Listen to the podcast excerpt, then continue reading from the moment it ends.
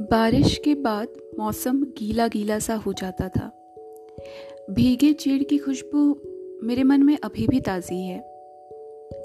पप्पू की छोटी सी नाक चीड़ की गीली छीलन को बार बार सूंघती। ये खुशबू उसे अच्छी लगती है। गीली घास में छोटे सफ़ेद पंखुड़ी वाले नन्हे बिछे फूल और बरसात का वो कोहरा उसे परी लोक की दुनिया की सैर करा देता था।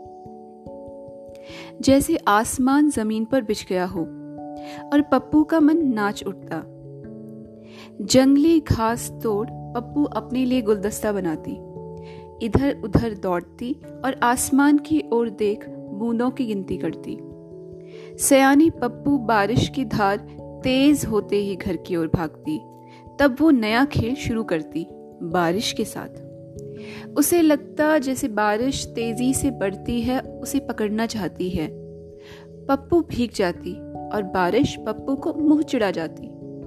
हर बारिश के बाद पप्पू इंद्रधनुष का इंतज़ार करती। अगर धूप खिल जाती तो पप्पू अपनी छाया को कभी पकड़ने दौड़ती। यह खेल भी उसे मज़ेदार लगता। कभी वो और दीदी एक दूसरे की छाया पकड़ना चाहते।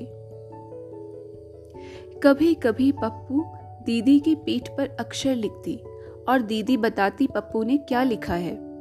पर पप्पू पप्पू हमेशा हार जाती है क्योंकि उसे दीदी की लिखाई गुदगुदाती है और पप्पू हंसती हुई लोटपोट हो जाती है।